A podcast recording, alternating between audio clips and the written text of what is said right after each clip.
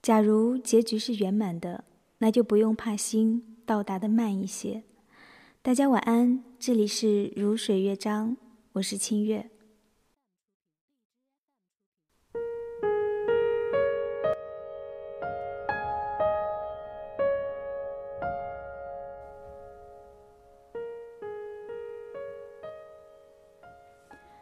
冬日渐冷，有的时候翻看日历，依稀仍会有恍惚的错觉，仿佛经历了许多的坎坷之后，一切事物终于圆满起来，爱情在靠近，工作会顺遂。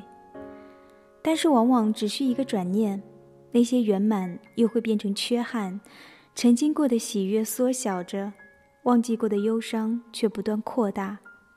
缺憾在于，好像还有很多人值得挽留，还有许多事情值得缝补。然而，究竟是哪些人、哪些事，终归是记不起来了。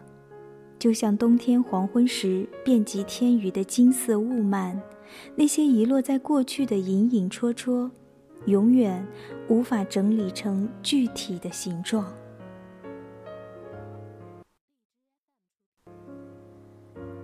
尤其下过一场冬雪之后，记忆也会变得迟钝起来。打开过去神秘的窗景，往往只能捡拾几片零星的雪花，剩余的往事便如初雪过后迟迟未能等来的下一场雪，在长长的等候的寂寥之中，雪花早已散为乌有了。即使能够偶尔记起一些往事，也常常显得没有来由。像是缺少能够自圆其说的序言或者结论，什么发生过，什么失去了，没有人真正知晓。我们数着日子记取，但是更多的时候，我们数着日子遗忘。于是，那些能够清晰记起的人事，便显得尤其的珍贵，一如雪后的明晰和清澈。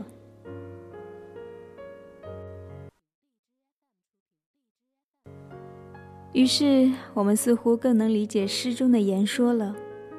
我的心，黑暗的抽屉，每次突然拉出，都足够让我紧张，仿佛一切会瞬间消失。那些有幸留下来的回忆，与其说是我们的身体里的过去，不如说是我们活在当下的证明，恰如诗人的另一种恬静与哀愁。多数时候，我是没写出的部分，不在信纸，也不在信封里。我是信开始前那激动的空白。也许，心到达的慢一些，只是想要给我们争取足够的时间，去汲取和留恋更多的爱与温柔吧。毕竟，要走的路太长，而值得汲取的爱又太多。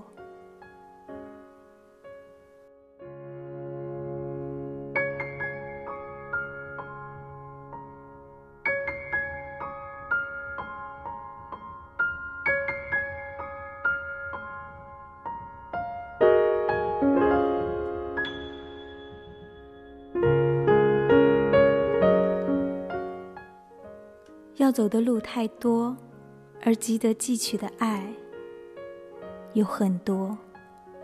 这里是如水乐章，我是你的好朋友清月，祝你晚安。